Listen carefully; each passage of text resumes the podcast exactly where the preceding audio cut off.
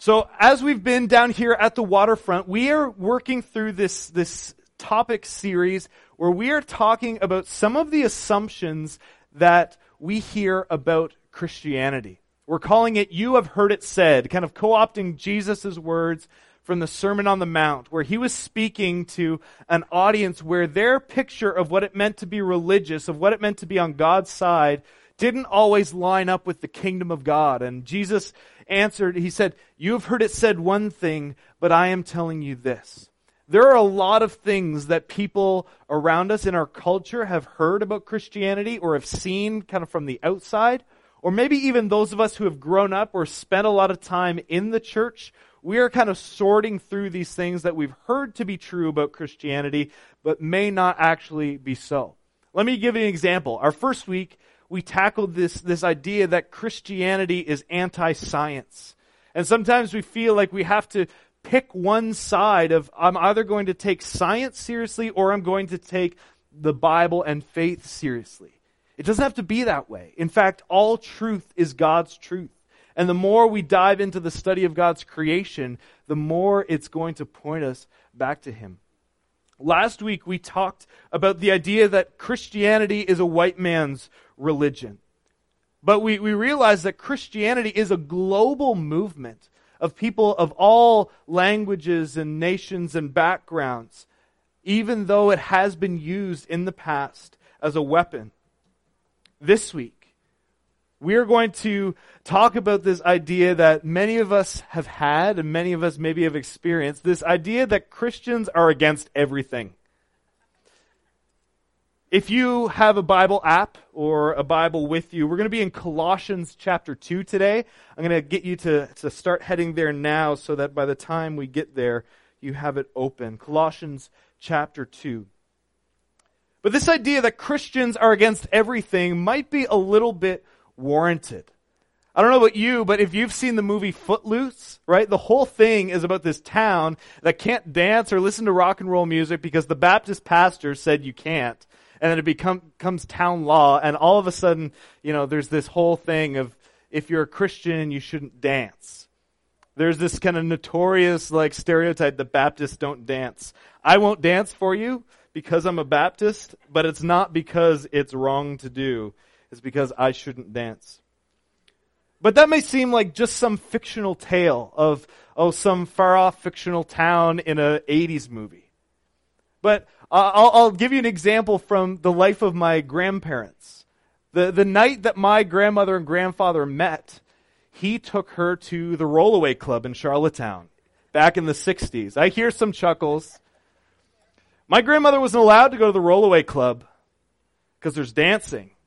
Heaven forbid what could happen when people are dancing. But maybe you have experience, or you have grandparents, or maybe you yourself grew up in an environment where, man, you don't play cards on Sunday.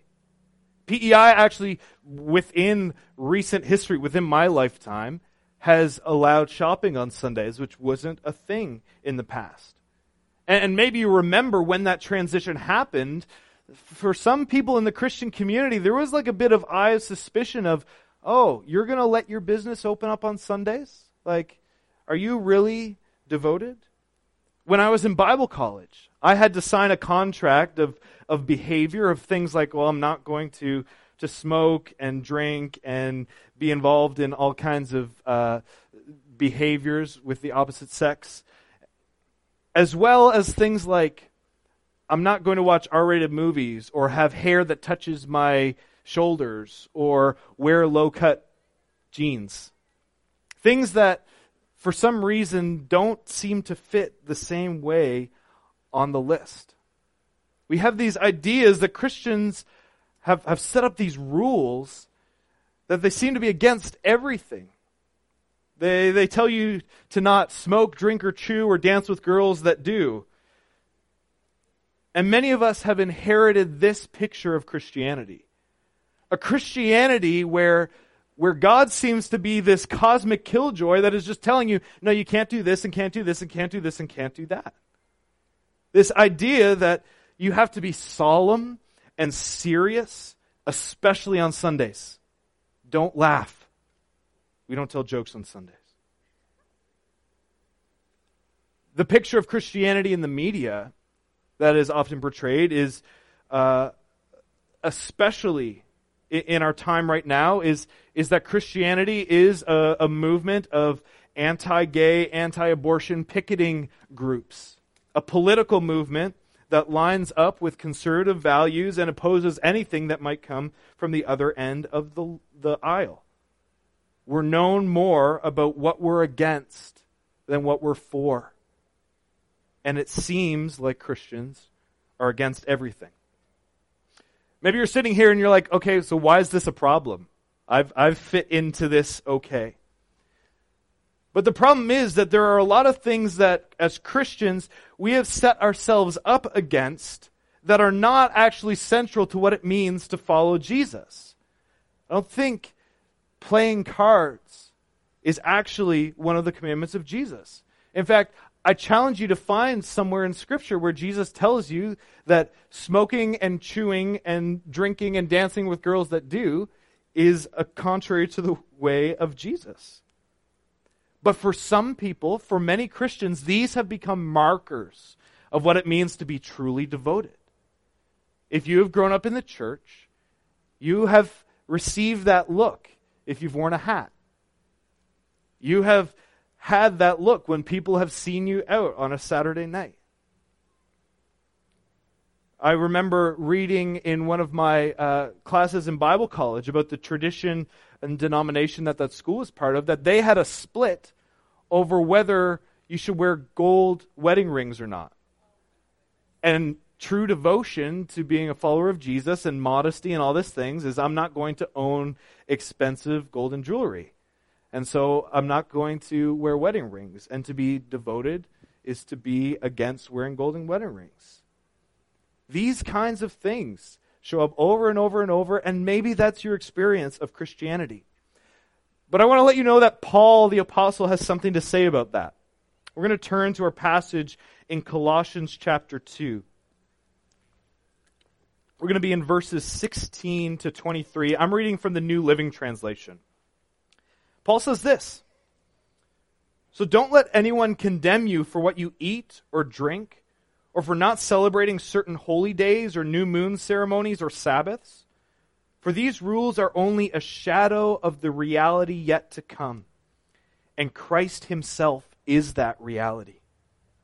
Don't let anyone condemn you by insisting on pious self denial or worship of angels or saying they have had visions about these things.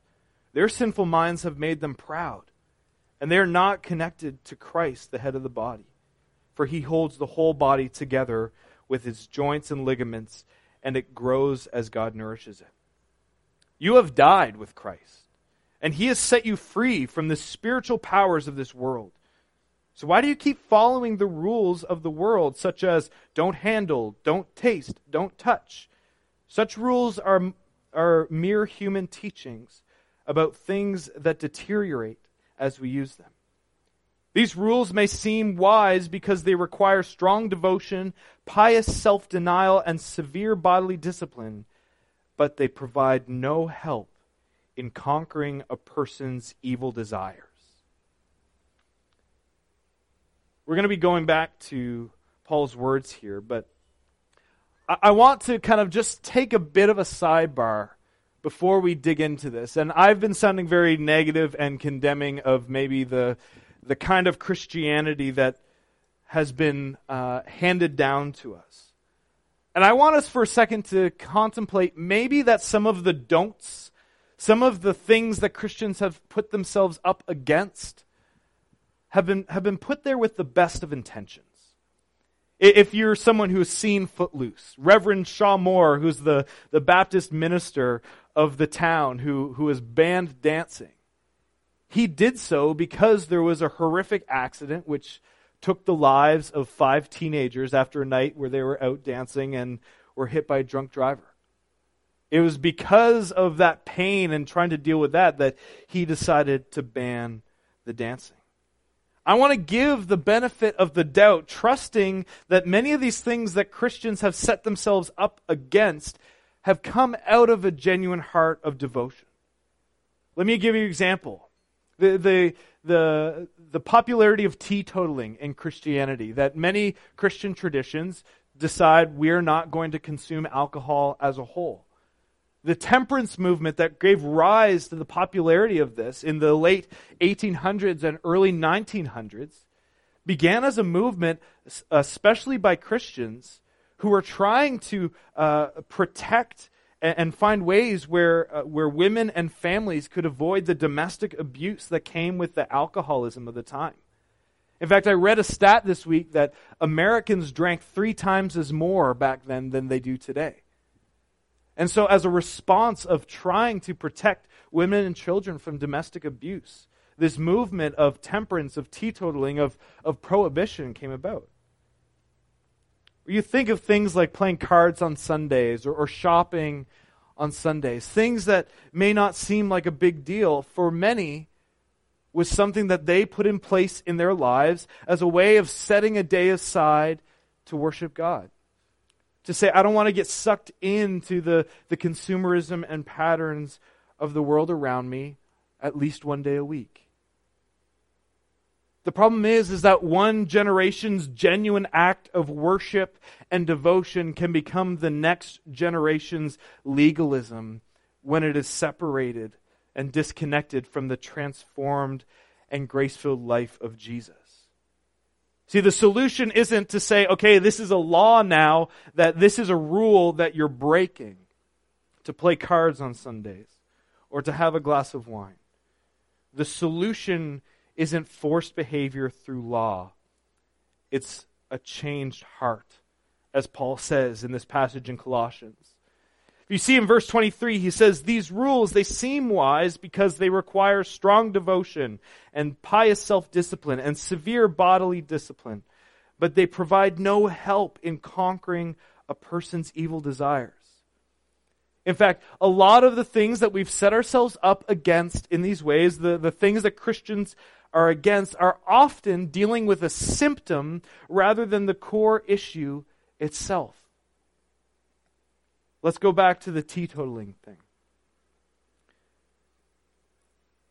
For a long time, Christians have said, just don't drink so that drinking doesn't become a problem.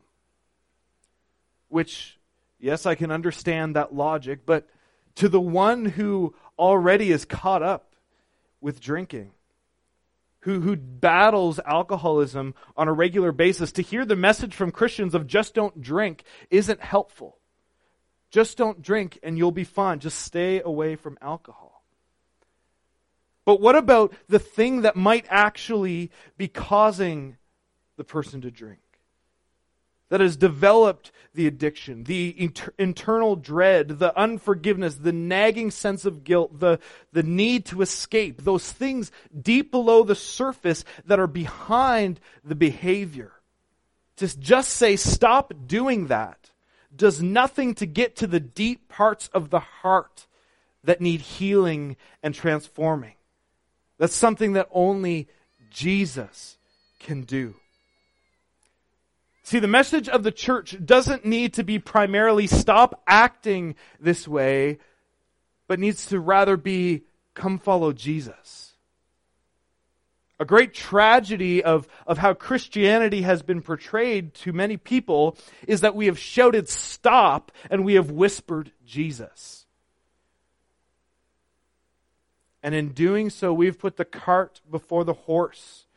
And we have been portrayed as a group of morality police rather than a group of the sick who are all finding healing in the great physician. The posture that we have often taken is to be anti, to be reactionary.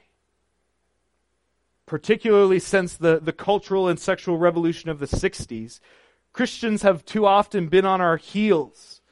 And they've developed the, the religious right and the moral majority as, as responses to how culture has gone.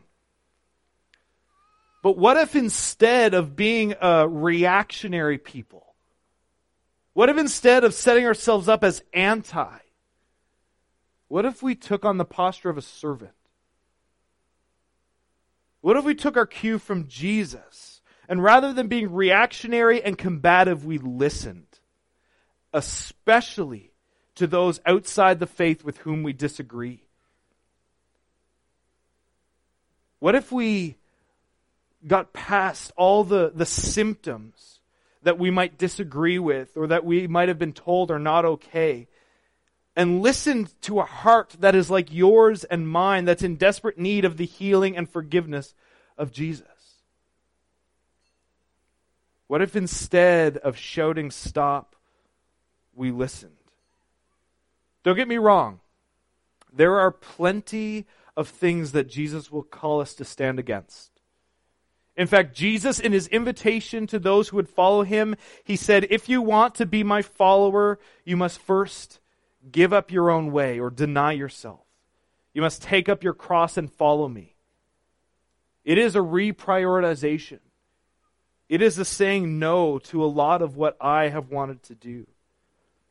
Jesus calls us to be against our sin, to be against injustice, to be against our pride and false religiosity. And Jesus will change and confront our sexual ethic. He will change and confront our desire for revenge and unforgiveness.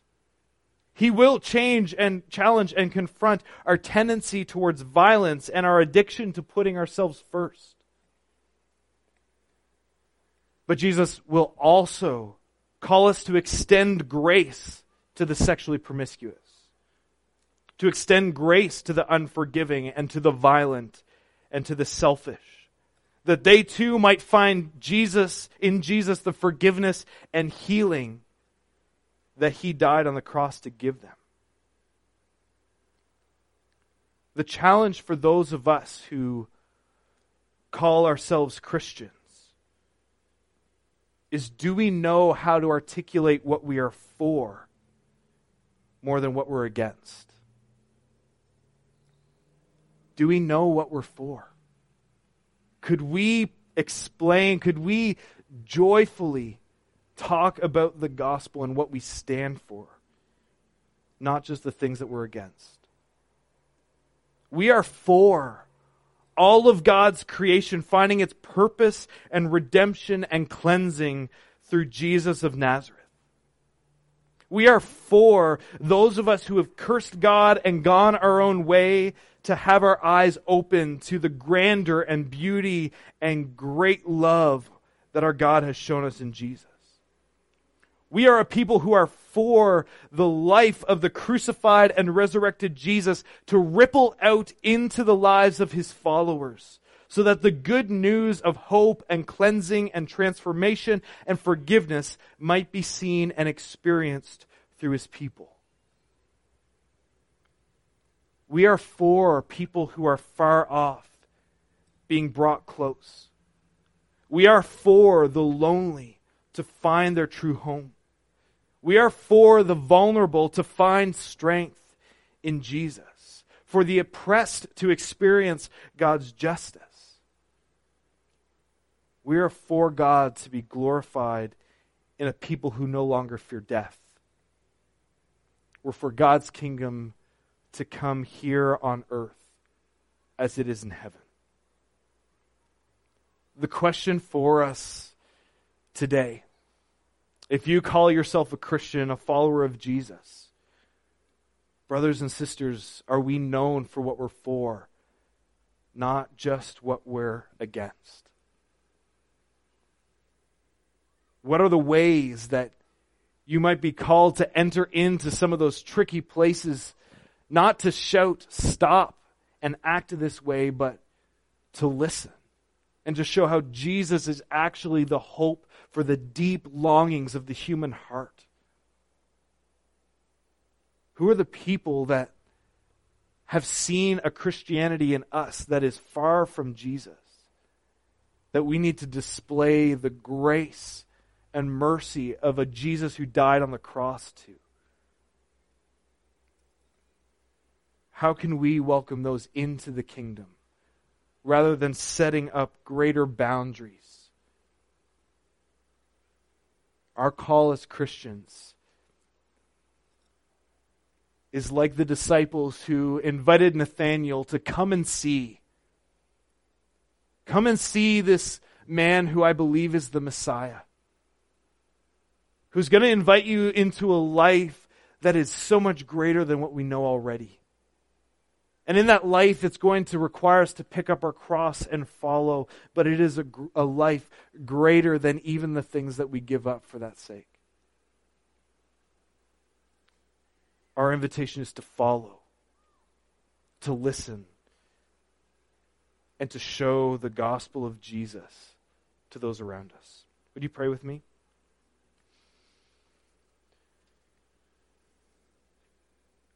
Jesus, you are